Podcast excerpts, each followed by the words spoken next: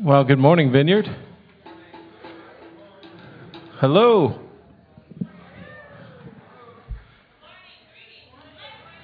There you go. I figured I would break up that little uh, circle of, you know, conversation over there from you ladies. It's okay. We're a friendly bunch of people. And I know how much she loves it. So everybody say good morning to Jackie this morning. Morning, Jackie. Yeah, she is just gushing with joy because everybody said hi to her. That's all. I'm, you know, can I apologize now? okay, I'm sorry. Not really, but that's okay.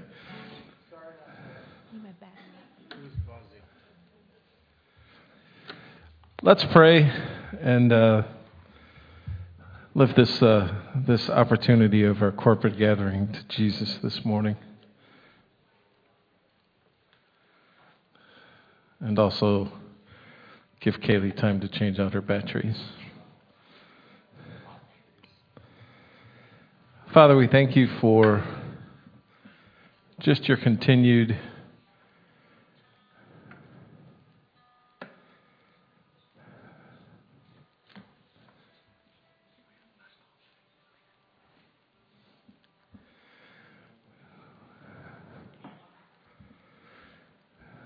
Lord, we just thank you for you, your, your patience with us.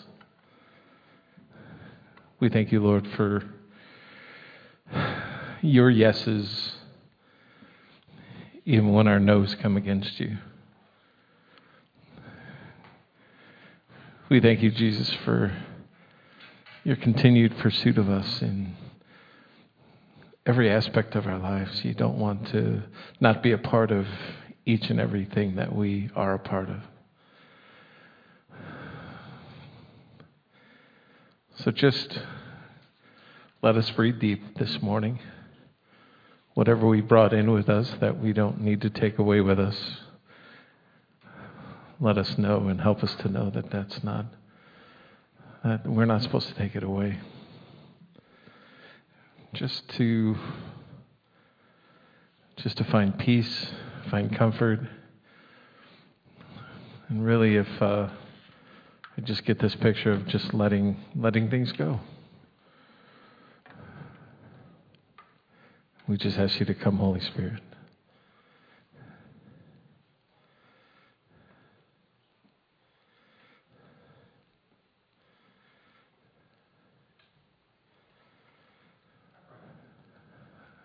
Hmm.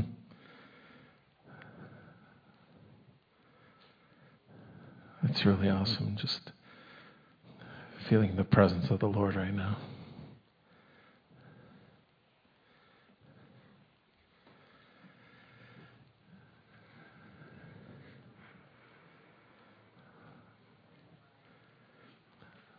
Thank you for being with us.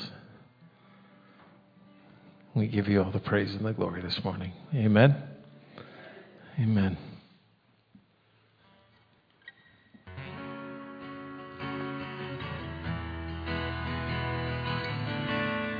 So if you feel like getting to your feet, you can stand. You can take whatever position that uh, is comfortable for you. Look out for your neighbor. Just uh, join us, lift your voice, and lift your heart as we uh, get consumed by the overwhelming, reckless love of God.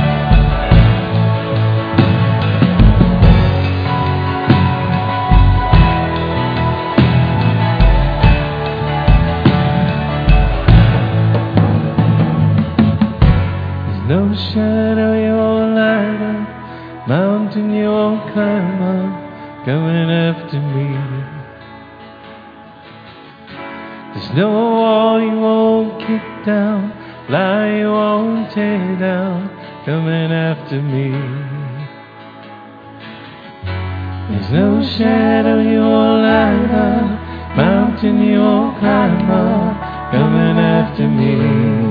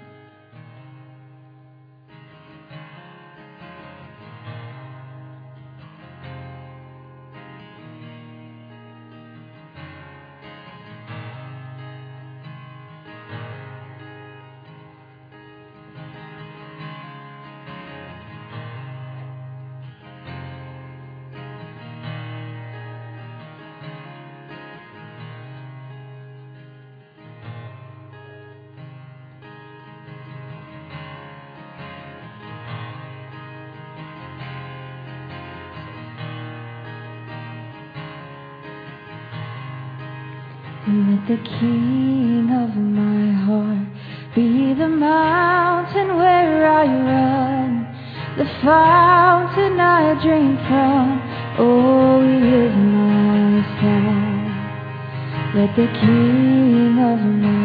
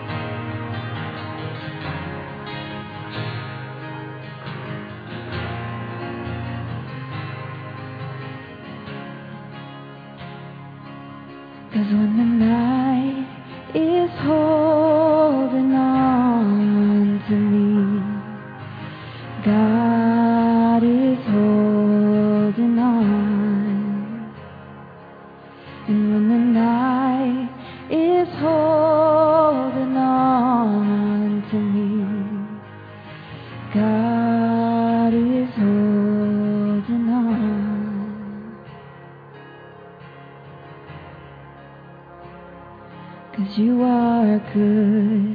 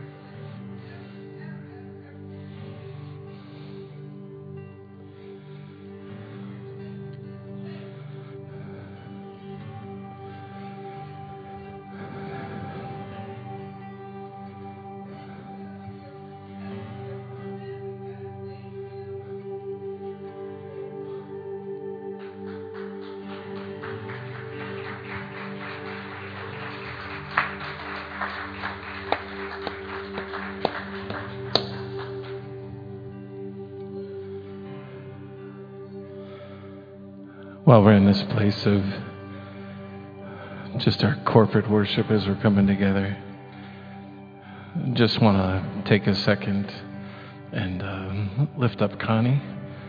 Uh, pray for Connie. Um, she's having hip surgery on Tuesday. So if you just want to extend your hand, if you feel comfortable, we just want to say, Holy Spirit, come. I still believe that if we ask, you'll do, that she won't have to have the surgery. That you're already doing a mighty work. We've seen you heal hips before.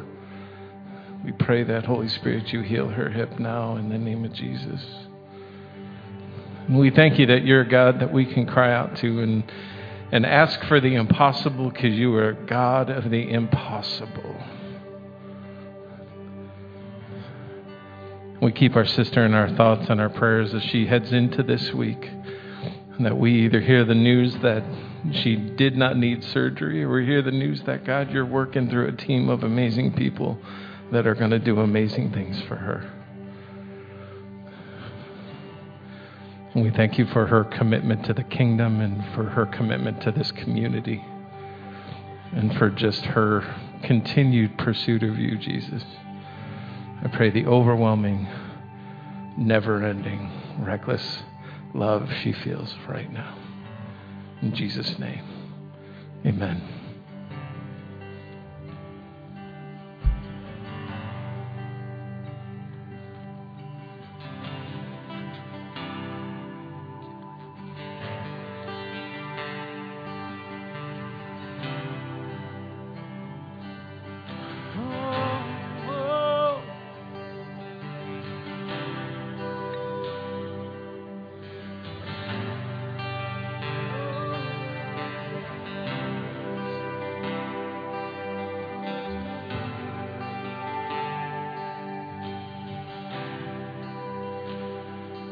With one voice we sing and worship and in wonder. Saying you alone are unlike any other. Hear our praises as we welcome you together.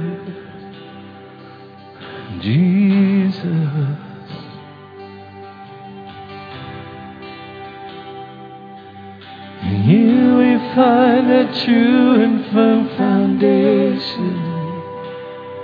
There's no need to fear, no need for hesitation.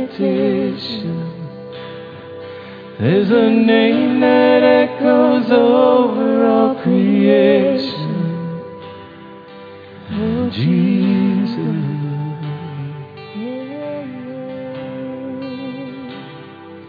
Lift him high above the heavens, over every situation that surrounds us. We sing his name with expectation, for the God of our salvation is among us.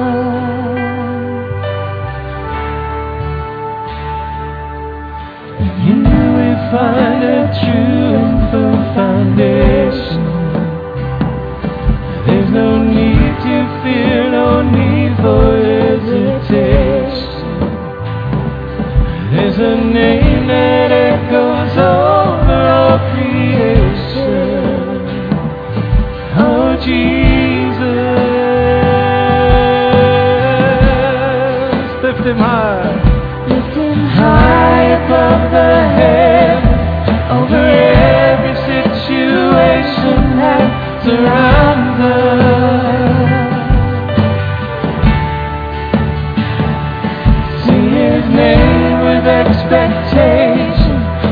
God of our salvation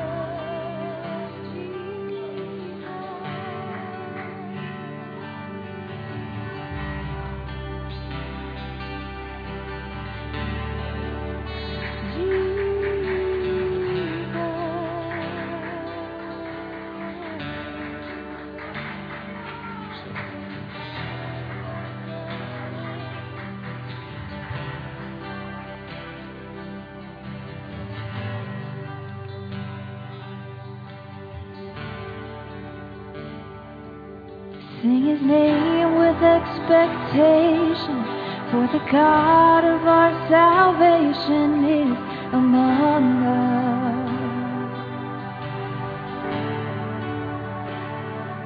Lift him high above the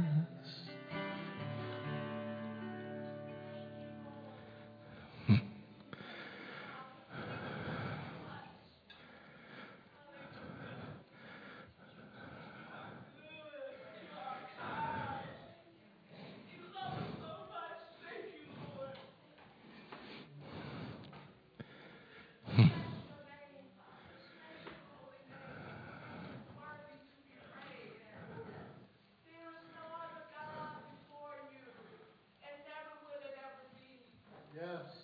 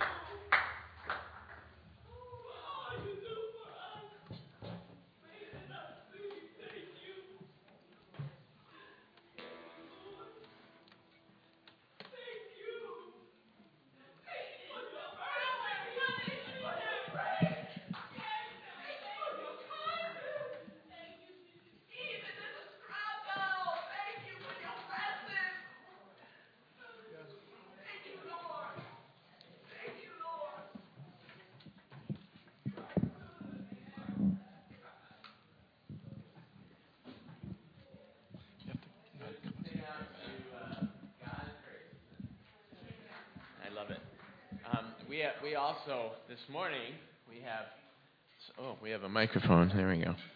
Um, we have we have a uh, sometimes we don't we don't often celebrate birthdays, but we have somebody who actually helped Teresa and I come here, and who has been in the church longer than anybody else. And in fact, I think she was part of helping build. Were you part of helping build this thing, this church? I mean, your your family, your husband, Wilmer Bishop. Yeah, Wilmer Bishop is turning a certain age. We won't, we don't, um, uh, we don't express a woman's age in this church, unless you want to get slapped. So um, I thought we would, um, we would just sing her happy birthday and wish her happy birthday. So somebody who can sing maybe would start us. Uh, birthday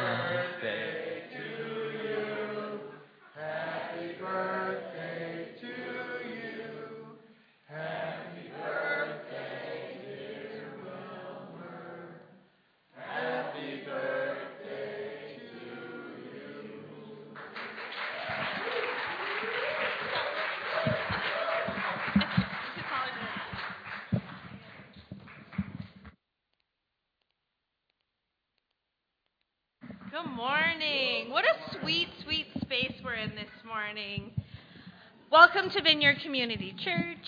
We're so glad you could join us. If you're at home, hi. And if you're going to join us later on YouTube, hi to you. We are, thank you. We are continuing our fall book studies, The Reason for God. Pastor Brent's message today is called Is the Bible a Myth? found in 2 Timothy 3:10 through 17. Grab your Bible or cell to look up today's text. You will also find it written in your bulletin as well as the section for notes. We encourage you to join in in a small group. We also go through the study as we also go through the study as a church. Groups will look at questions such as is the Bible a myth? How can you say there's no one way to God? Why does God allow suffering? Our small groups are listed on the back of your bulletin. The All City Vineyard Conference was this weekend, and what a wonderful and inspiring conference it was. The worship on Friday evening was combined musicians from all over Vineyard, including Kaylee Lowell, Elisa Simmons, and Jackie Brown. How beautiful it was to see our ladies up there representing us on stage. And eight of our own youth attended the youth event. With pictures.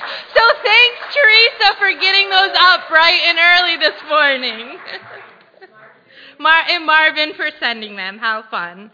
Um, a little, there were only three catastrophes of the night, two of which were from our church. Great. One was me and one was Chris Swaffield. So if we can keep Chris in prayer, he got a little powder in his eye and it's swollen. So if we can lift him up in prayer for healing on that. Our CSK fundraiser dinner and raffles is this Saturday, October 7th, 5 to 8 p.m. You're invited with your friends, family, everyone you know to this event. A great dinner and raffle to win some prizes. Tickets are available in advance in the lobby. On a note, we need people to stay and help today after the service to set up tables and chairs here in the sanctuary for next weekend's event. So if you have time, please stay. The Vineyard is holding our neighborhood hall, no, fall harvest fest here on Tuesday, October 31st, 6 to 8 p.m. We open our doors and welcome everyone in the neighborhood to enjoy fun family food and, of course, candy.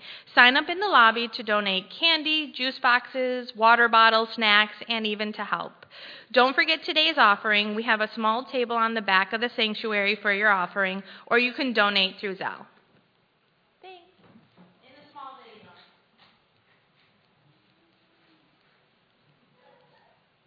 Well, I've been a Christian for over 40 years, and I've been a tither for those 40 years.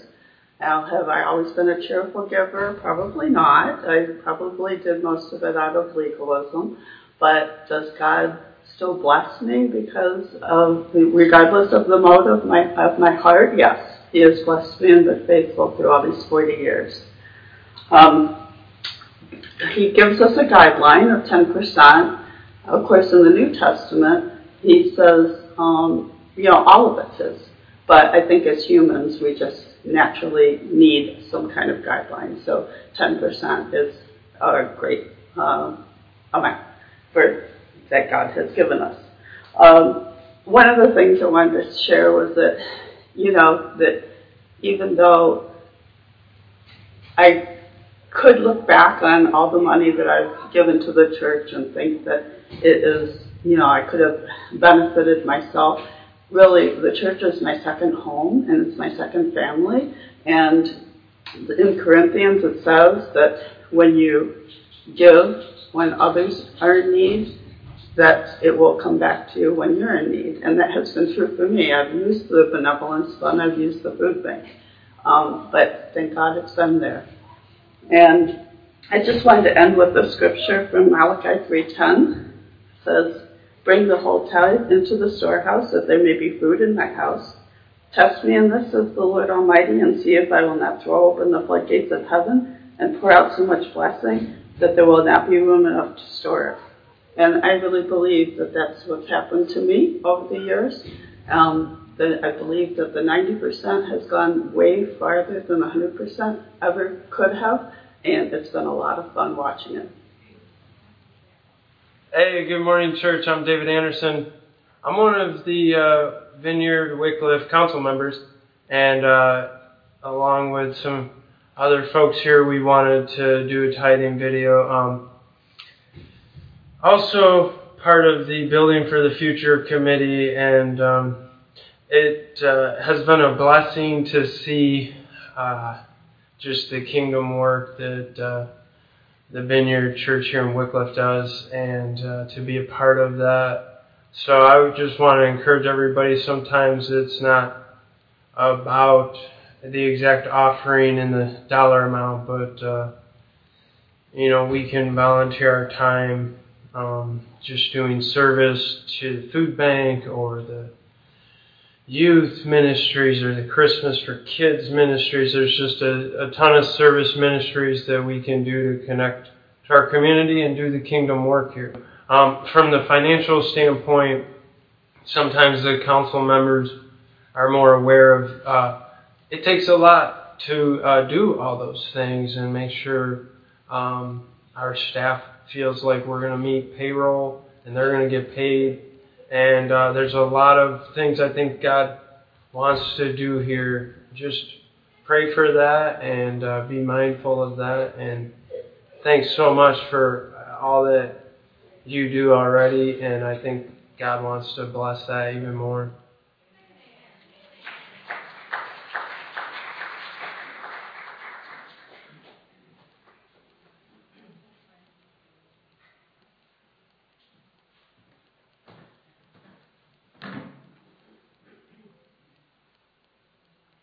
Cool. Hey, Janice, before you go, what, what was what was this? What was this? this?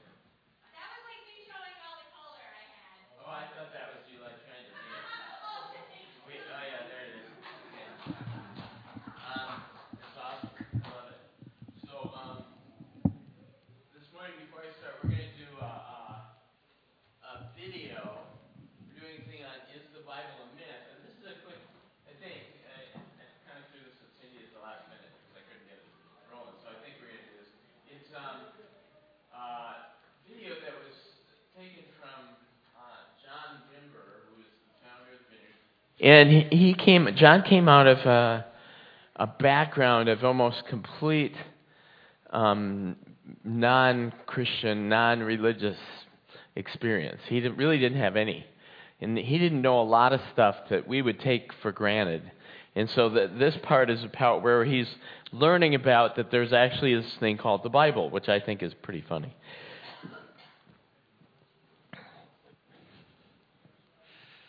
This is a metabolism. Uh oh, not that. That's not funny.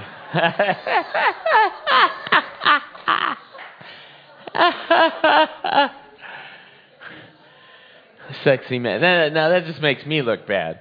highway, and I turned to her and I said, I'm in touch with the supernatural. and I can still remember she went, Who? her hand sort of fluttered to her butt. And I said, God. She said, Oh, well, everyone knows God. I said, Not me.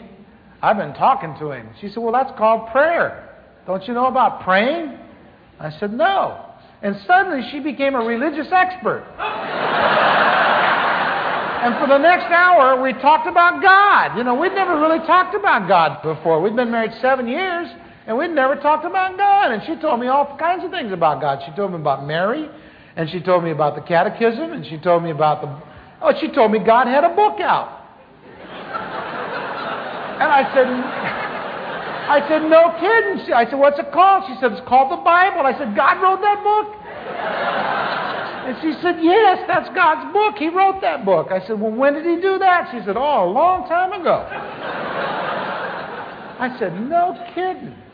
I said, Have you ever read it? And she said, Yeah, I've read it. I said, All of it? And she said, Well, I've read lots of it. I said, No kidding. I said, Well, where do you get a book like that? And she said, Oh, you can buy them in the stores. I said, I never saw any in the stores. Well, she said, You've been going in the wrong stores. She said, you, you can get one. And so that day, I got, I got back to Las Vegas that afternoon and I put my family in. We uh, rented a condominium. I put my family in there and I decided to go down and buy a book, a Bible. Now, the problem was the only places I shopped was like the casino stores and things like that. And it's not easy to buy a Bible in Las Vegas in the casino stores. And so I went to several of them, and uh, finally, this one lady says, You're not going to find a Bible here. And I said, You know, I'm beginning to believe that. I said, Where would you go if you wanted a Bible? She said, Go across the street and she said, uh, uh, There's a book rack, and on the book rack there's a Bible. Now, my wife had been very careful to describe to me what Bibles look like. She says they're black, and it says Holy Bible on the side of them or on the back of them. And uh, I said, Is it black? I didn't want anybody to put anything over me, you know. I, I said, Is it black? She said, Well, I don't think so. I said, Well, then it can't be a Bible. And she said, I think it's a Bible. Go on over there. So I went over to the drugstore, and sure enough, on the I, I asked the clerk, and she, she went over and she got this green book. It was paperback, and she took it down, and it said New Testament, New English New Testament. And I said, That's not a Bible. And she said, Yeah, it's a Bible. It's half a Bible. And I said, It's half a Bible? I said, What do you mean it's half a This was, thing was getting complicated, you know? I said, What do you mean it's half a Bible? And she said, It's half a Bible. I said, You selling it for half price? And she said, No, but take it, you'll like it. Well, I found out later you can't get saved reading that translation. and I told the guy, God doesn't know that because that's the one I read. And it worked for me, you know. Well, anyway, I got the book home and I started reading it. You ever read that book? That's a weird book. It's all about Jewish people. I started reading. I read about seven or eight pages and I went into my wife and I said, This is all about Jewish people. And she said, Well, I know that. She said, God's Jewish. I said, I said, "Oh, come on! Is he really?" You know. Now, keep in mind, I didn't have any prejudice about Jews because I had worked with Jewish people all my life. I'd been in the entertainment industry, in the garment industry before that, and and uh, you know, and all through show business and record industry. Every place I worked, I worked with Jewish people. It wasn't any antagonism towards them being Jews. That was just news to me that God was a Jew. I didn't know, you know. And so we tried to read the book. Well, uh, I started taking it with me to work. Now, when I went to work at night, we, we worked the midnight shift from midnight till 4, and we would do a show, and then we would have an intermission while another group did a show, and then we would go back. We were a lounge act. And so during the intermissions, I was taking my Bible, and I was going in and sitting down at the bar, and, and uh, they had these little pin lights, you know, over the bar, and I was, I was sitting there reading one night. And the bartender came over and said, What you reading? And I said, The Bible. And he said, You shouldn't read it here. And I said, Why not? The light's good. And he says, No, he says, you shouldn't read it. Beside, I said, he says, that's not the real Bible anyway. And I, I slammed it down. I said, I knew it. I said, What's the real Bible like? And he says, Well, they're black. And I thought, All right, you know, this guy knows. He knows what it is. And I said, and It says Holy Bible on it. And he says, Yes. And, he, and I said, Well, where do you get them? He says, Well, you buy them at the Bible bookstore, dummy. I said, The Bible bookstore? And he said, Yeah. He says, There's one down the street. And so I went right into the lobby and looked up in the yellow pages, and sure enough, right down the street there was a Bible bookstore. So I got in my car and drove down there, and it was closed. All right. It was like, if you want to see that, it's called um, uh, "I'm a Fool for Christ." Whose fool are you? And it's you can find it on. I don't. Do we even have, do we have it on our website? It's on YouTube. You can find it lots of different place. Just do a search for it. And it's John was really like that. He um, John John was one of the people that helped disciple Teresa and I for many years, and um, was just an amazing, an amazingly cool model of um, what a Christian should be. And part of that came out of I think God specifically raised John up because he had no church background he came into this thing with almost like a blank slate, and um, so everything he learned was was just from reading the Bible, and he integrated that well with with the, the society that he worked in. He was actually part of the the group, the Righteous Brothers. Do you know the group, the Righteous Brothers? You've loved, yeah. You what's that? You love and feeling thing? Should I sing it? I should no. Yes. Um, it's a uh, you know he was part of that group and he was with them when they were just starting to ascend. He was working with them in Vegas. He was actually one of their producers. He was on a couple of their early albums. He played keyboards and stuff. And um, and when he had this encounter with God, God called him and said, "I want you to I want you to quit doing that." And for several years, he ended up washing dishes. He went and became a dishwasher. He felt like God said, "I don't want you to do this anymore, John." And God used him used that man to bring about, which a lot of you aren't even familiar with this. He literally, and, and you know, I usually don't boast up people, but he became like a modern day Martin Luther, a modern day John Wesley, a modern day St. Augustine. Dude, dude was, I should say, that's how John talked. Dude was, dude was um, just a, a really authentic, genuine, cool person, but he also was um, extremely gifted. Extremely gifted. There were about 500, maybe 600 of us that were in our early 20s, mid 20s, that had no place to go. And we, we had become Christians. We weren't really welcome in some of the mainline denominations because a lot of us were you know, recovering drug addicts and we were hippies and our music style was very different and and so we came into this thing and we started God just kind of gathered us around this guy and this and John was not like a cult leader or anything. He didn't really want to be he didn't want to start something. He didn't want to start an association or a denomination or anything like that. But that's who God used to do that. In his early experience with the Bible, I think, is telling because we assume sometimes, especially if you came from a church background, that people understand the Bible and what the Bible is all about. And people don't.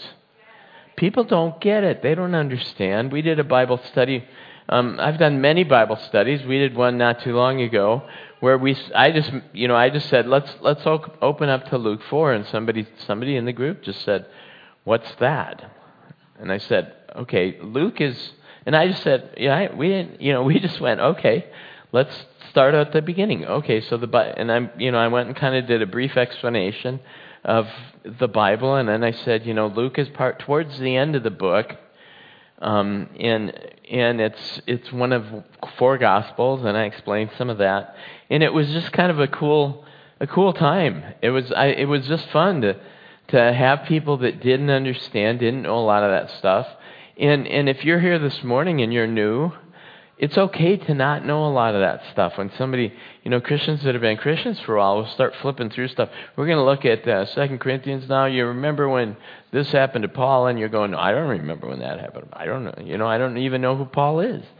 So, um, you know, I think that one of the titles of, of this is, is the Bible a myth? And I'm going to deal with that, but I'm also going to deal with the context in which it is written because I think when we when I preach, when we preach, I think one of the most important things we can do as we preach is is what, what's called um, exegeting scripture or preaching expositorily, which means that I don't you know, um, have some ideas and then find a bunch of scriptures to fit my ideas.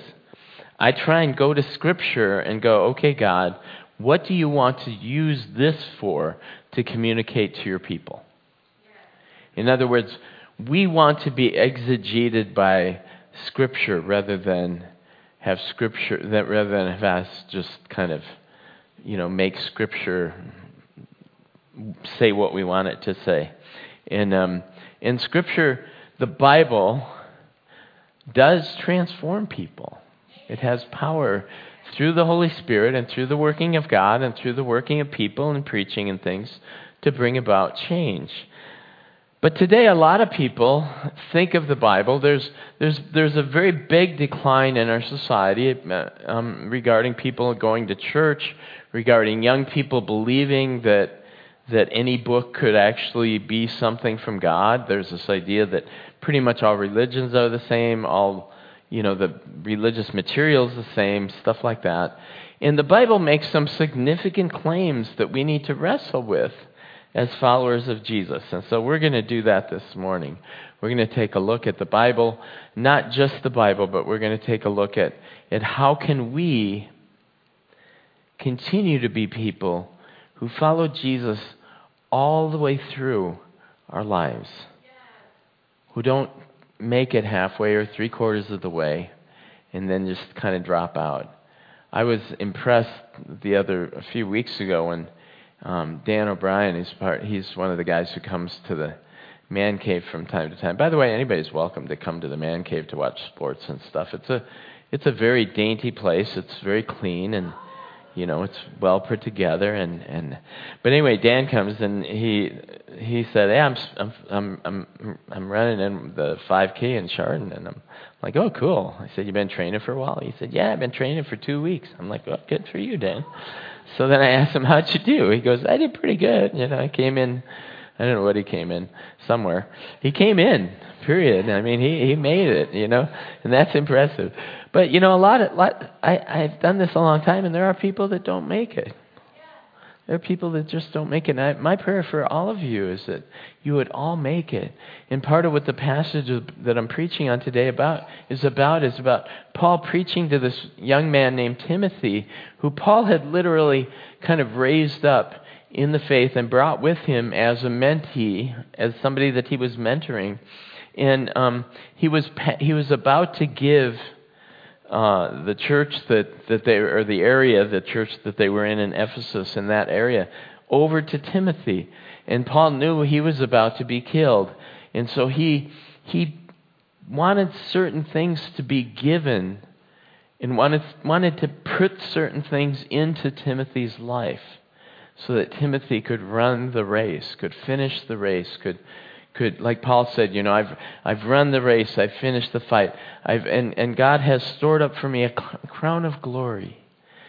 And there's nothing, you know, one of the things I want to do, Teresa wants to do, I think all of us want to do. I, when I was very young, I just said, Lord, help me to finish this race well. I want to finish this race well. I don't want to, I don't want to stumble. I don't want to fall.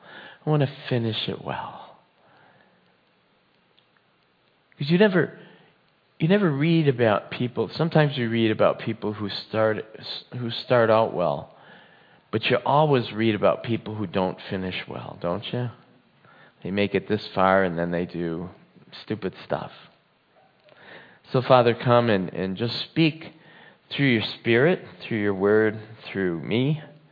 And um, Lord, may this be a word that transforms us and that, that engages us. And if there's anybody watching out there or online or anybody here who has been doubting, who's been kind of pulling away, I pray that your, your power and your magnetism would pull them back in and that you would remove those, those walls of doubt that build up around us and that you would bring us back to a faith of a place of simple faith in you and that you would remove just any of the slime from religiousness from uh, wrong thinking from some pastors out there that just represent you really badly. And um, would you bring people back to yourself this morning and help the rest of us learn how to run a good race? Amen. And so, Paul's writing this, and he's writing it in a time when, when there are tons of myths flying around. In fact, he's, he's writing in, in, in the context of, of there being um, people teaching all kinds of weird things. The news was spreading all kinds of weird ideas. Um, the society was kind of running rampant sexually, morally. There was craziness going on there. People were unsettled, and people didn't know what to believe. There were tons of choices of beliefs out there. And I mean, how are you supposed to know which one is right? Sounds kind of familiar, doesn't it? You know, times don't change that much. Solomon was right when he said, you know, there's nothing new under the sun. We're, we're not living in worse or better times than had been before. I mean, there, history, history recycles itself. So let me uh, read through this, the passage that we're going to be looking at this morning. It's in 2 Timothy, which is a book that maybe you don't get to a lot. And it's from um, 2 Timothy chapter 3 verse verses 1 through or verses 10 through 17. And um, I got to find it in my notes where I put it. so there we go. Okay. So I'm I'm going to start a little bit earlier than my than my um, pictures up here start. So don't worry, Cindy. I'm I'm going to read a little bit before I get to the place where we mark this. Paul, Paul, says this to Timothy, but mark this there will be terrible times in the last days. And Paul isn't necessarily assuming that the last days are imminent. He might have thought that, he might have not thought that. Um, everybody, everybody in every generation thinks, well, this could be the last days. And to be honest, from the very beginning of the resurrection of Jesus, when he ascended into his kingdom, it was the beginning of the last days. Now, what does that mean? It was the beginning of God beginning to bring in his new kingdom. Usually, when people think of last days, they think of you know, uh, movies about this, you know, where zombies are walking around and the earth is all empty and everything's terrible. But when, when the Bible talks about it, it's not necessarily talking about that. It's talking about a shifting of an age from an old age where there is sin and death and brokenness into a new age where there will be God's kingdom, where there will be wholeness, where there will be no anxiety, where there will no be be no more, uh, you know, gun violence. There'll be no, no more struggles with um, whatever we struggle with. But Paul says, but mark this, there will be terrible times in the last days. People will be lovers of selves, lovers of money, boastful, proud, abusive, disobedient to their parents, ungrateful, unholy, without love, unforgiving, slanderous, without self control, brutal not lovers of the good, treacherous, rash, conceited, lovers of pleasure rather than lovers of God, having a form of godliness but denying its power, have nothing to do with such people. And so he's talking about what the days were like that he was living in. And he said these are like the last days. And when people, again, when people say the last days, it doesn't, I mean, this was written 2,000 years ago. So, that doesn't mean that, that Jesus can't come back anytime and, and, and restore this whole world. He's in process of doing that already. And, um, but it also means that we're not going to know when that time is. And if anybody starts telling you that they know when that time is, or if they start giving you charts and ideas of like, okay, here's what's happening, let me tell you what's happening. Jesus himself said, nobody knows the time or the season, not even the Son. If God didn't choose to tell Jesus when he was here on this earth, when that was, not sure, but don't think you have a big, good chance of finding out. Right? So just live your life faithfully. And every day, what God puts before you, and you're going to be okay. So, there are the kind who worm their ways into homes and gain control over gullible women who are loaded down with sins and swayed by all kinds of evil desires. People that are always learning but never being able to come to the truth. Just as Jannes and Jambres opposed Moses, so false teachers will oppose truth.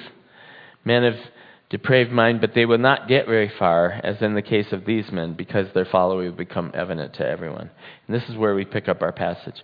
You however, and he's speaking to Timothy, you know about my teaching, my way of life, my purpose, my faith, patience, and love, and endurance, persecutions, sufferings, what kind of things ha- happened to me in Iconium, Antioch, Lystra, the persecutions I endured. Yet the Lord rescued me from all of them. In fact, everyone who wants to live a godly life in Christ Jesus will be persecuted. Not everybody's going to like your life when you begin to follow Jesus. Well, evildoers and impostors go from bad to worse, deceiving and being deceived. But as far as you continue in what you have learned and become convinced of, because you know that from whom you have learned it, and how from infancy you have known the Holy Scriptures, which are able to make you wise for salvation, salvation through faith in Christ Jesus. All Scripture is God breathed. We'll get into that in a minute. And it is useful for teaching, rebuking, correcting, training in righteousness, so that the servant of God may be thoroughly equipped for every good work. Lord, let your word do its work in our lives. So the first thing Paul says is follow my example. You know about all my teachings. You know about my purposes, what my vision in life is, my faith, patience, love, endurance, persecution, suffering, what kind of things happened to me in Iconium, uh, Antioch, Iconium, Lystra, persecutions that I endured, yet the Lord rescued me from all of them. Now, these are severe things that happened to Paul. In Lystra, he was beaten and abused so badly, Paul was, that they left him outside the city and they thought he was dead. But just like in Night of the Living Dead, Paul came back to life. Only he wasn't a zombie, he was actually a person. He came back. God raised him up. And so Timothy saw this in Paul's life. He, he saw all of these things in Paul's life, and he's like, holy moly, dude. I mean, when, when he says, You, however, know about all my teaching, my way of life, my purpose, my faith, my love, my endurance, my persecutions, all the things that happened to me, he said, Timothy, you've been with me. You've seen, you've been my mentor. And you've seen all these things, and you've seen how I responded to them. And I'm so thankful in my life for different people who've been mentors to me. Early on, there was a young man named Peter Scantz who I didn't even know it at the time, but he had his um, wife had had um, cheated on him. He came. He was a pastor of Assembly of God Church. Came home one day, found his wife in bed with his best friend. Got out of ministry for a while and started working at this place called Travilla that worked with adults that were physically and mentally disabled. And I think God sent him there because he was one of the few people that accepted uh, a newly recovered drug addict who um, knew how to swear worse than a sailor, um, me. And I watched Peter's life. And Peter would talk to me about God. I didn't believe in God at this point, but he'd talk to me about God. He'd ask me questions. And one day I made the mistake of telling Peter, Peter, Peter, we were making something. And Peter was talking about when he became a Christian. And I said, Oh, I'm a Christian. And, and then he asked me that, that, the question I hoped nobody would ever ask me Oh, what does that mean? He goes, Oh, you know, I, I didn't know what to say. I said, Oh, you know, I believe in God, and I'm an American. And that was kind of my definition of being a Christian. Later on, I discovered that that didn't really make me a Christian. But, um, but he, he was the first person to do that. And then there was this other person named Gary Smith who was the pastor of the first church I went to. And I've shared with you about how I started going there. This is right after I had, had said yes to Jesus on that trip out west with those three other non-Christians. non-Christian led me to Jesus. I'll, if you want to know about that sometime, I'll tell you. This non-Christian leads me to Jesus. And and um, and she did it by reading some scriptures, uh, the Ten Commandments of Jesus by Robert Schuller. She was reading these scriptures by that were written out by Robert Schuller, and I just said yes, you know, like, and and and my life began just being changing, and I I, I started going, trying to go to the church, you know, and it was freaky for me, and it was scary for me. The church, first church I went in, I went in by myself, and and I was going to sit at the way back, but the way, the way back was all full. And there were all these seats in the front, so I ended up having to sit in the front. Um, sound familiar?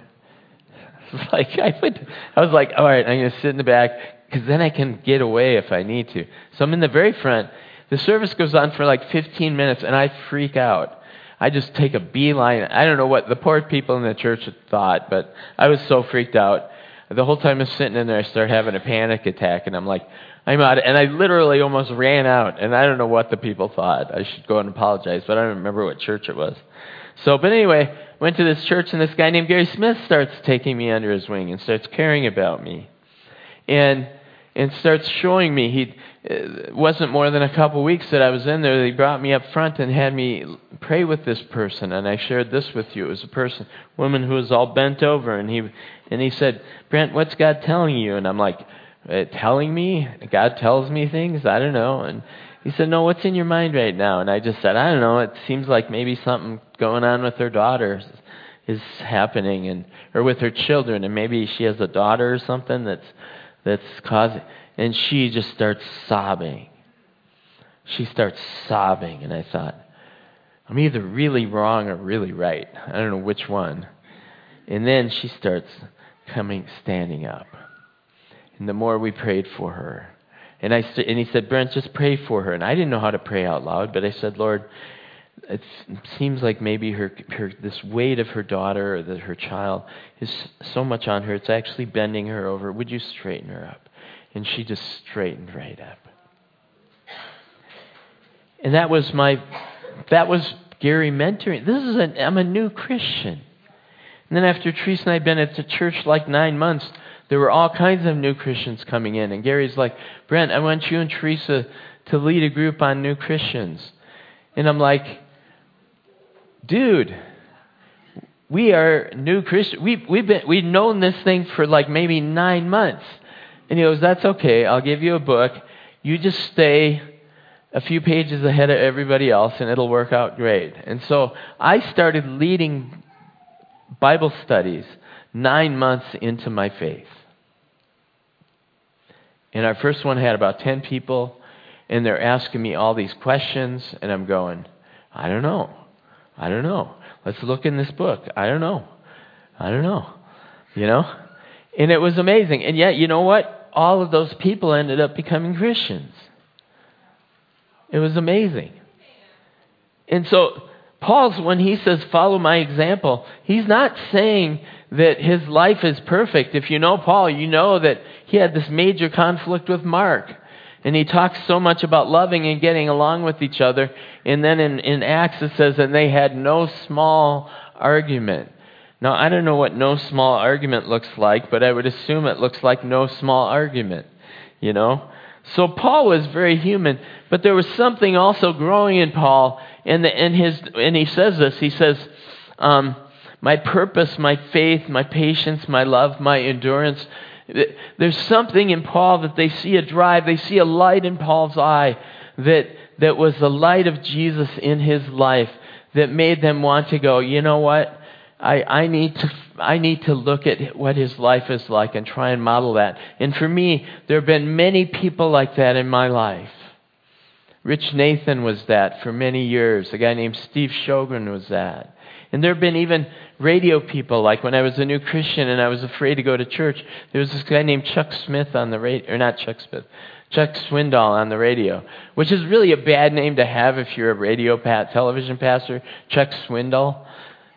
He didn't spell it the same as swindle, but he and he wasn't the swindler. He was just a cool guy. And and so I was discipled by him. And then, like I said, Gary came along, and I looked at his life, and I saw his life. You know, it was really amazing when Tim Keller, the guy that I, actually has been one of my mentors for several years now, and even though he doesn't know who I was, now he does probably because he died and went to be with Jesus. But at the time, he didn't know who I was. He became a mentor for me. I would listen to his sermons all the time because I, uh, even though I've been a Christian for a long time, I need people who can teach me still and that I can learn from. And this isn't so different from in our lives if you think about the people that have mentored you. My dad was my mentor for a long time for things like on how to fix cars. When, when we were younger than 10, we built an addition on our house, and my dad would patiently sit there with us teaching us how to drive in the nails, you know. We we built the treehouse once, and my my parents said it was at the cabin that we lived in, and my da- my dad and my mom were like, like they were like, there are literally more nails in that treehouse than there is wood. There were nails everywhere, because the nails would bend and break and so on and so forth.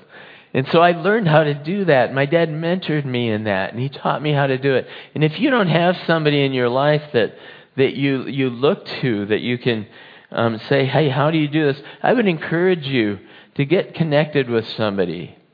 Um, Dave, I don't know if Dave's here. No, Dave's down in Gatlinburg. Dave Anderson. Dave Anderson and I hang hang out on a semi-regular basis, and we talk about life and we talk about work and we work and we pray together. And from time to time, Dave comes with me to um, to hospital visits and stuff. When because sometimes when we were just hanging out together, guess what? People get sick, and so he went with me to um, Teresa's mom. Teresa O'Brien's mom was dying a few years ago, and Dave went with me, and so we walk in. And there's this, you know, a person right there, and he said, "Do they really let us go up there in the the COVID ward?"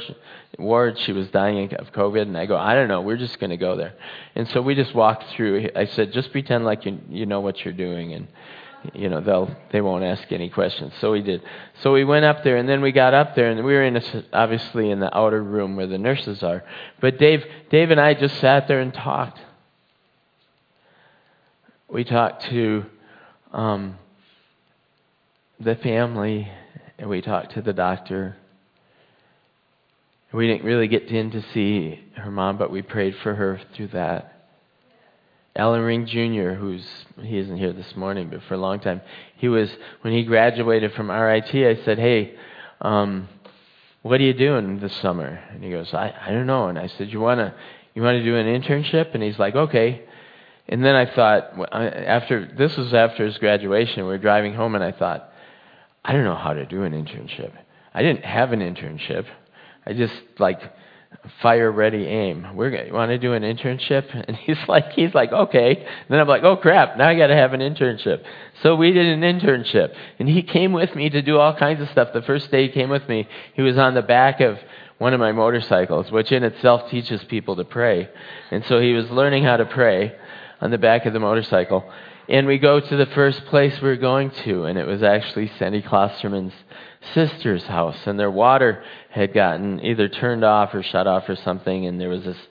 The, they had to trench from the street to their house to get water, and so we go in, and and, and her sister was dying of cancer, and we went in and we prayed with her, and then we just saw that there was a big need there to trench this trench out, and so Ellen had come with a white shirt and a, and a black tie on, and I'm like, okay, we're going to learn how to how to you're going to learn how to mentor, be a, be a follower of Jesus today. And we sat and we trenched out this whole trench so that they could get water to their house.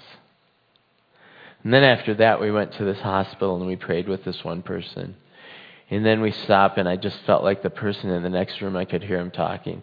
You know, because just, there's just a curtain between the two people. I mean, it's not like it's private, really. And I just happened to stop in and say, hey, it sounds like you guys are having a hard time. They said, We are. Mom's dying. And the lady who was sitting there and she was dying. And I just said, Hey, can we pray for you? And she said, Yeah. And I said, What do you want us to pray for? And we ended up leading that lady to Christ right there. And, and Alan gets done and goes, Does this happen all the time? And I go, I don't know. It seems to sometimes. It happens a lot more than when we don't go. But my challenge to you, first of all, the first point is that we need to follow we need to follow examples. We need to have examples in our life. If you're not in a small group, one of the great ways to get connected with somebody is through a small group. And be open to, to God setting up people. Be open. I used to I used to kind of you know, like Peter, I would just go and say, Hey, can I hang out with you? Can we go play tennis? And he's like, Sure. So we're playing tennis. And he's like, and I'm, and I'm like, I'm like not even at that point a Christian. I'm, I'm in recovery, but I'm not a Christian. And he's like, you know, every other hit was, I won't even say what it was, but a lot of them started with an M and ended with an F. Um, and Peter's over there going, dude, are we playing tennis? And I go, yeah, this is, isn't this tennis? And he goes, yeah, it's just not how I'm used to playing tennis. But he was my friend. And, and over the years, one of the things that God has called me to is to not only to have mentors, but to be that for other people in their lives. And some of that is just living my life in front of them, and they see the good, the bad, and the ugly. And we all think, I think, we all think, well, I'm a poor example of a Christian, you know. Why would anybody look to me at life if they knew you know, how grumpy I can get and how cranky I can get, and if, like, my wife knows me exactly how I am. But somehow, too, there's something more there. I'm sure Paul was grumpy and cranky sometimes. He wasn't perfect. He wasn't perfect. But somehow, in the midst of that, Timothy still saw the light of Jesus, the glimmer of Jesus in Paul's life.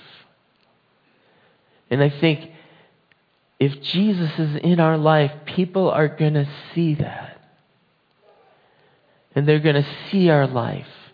And they're going to see how we interact with people. And they're going to see how we handle conflict. And they're going to see how we deal with challenging circumstances.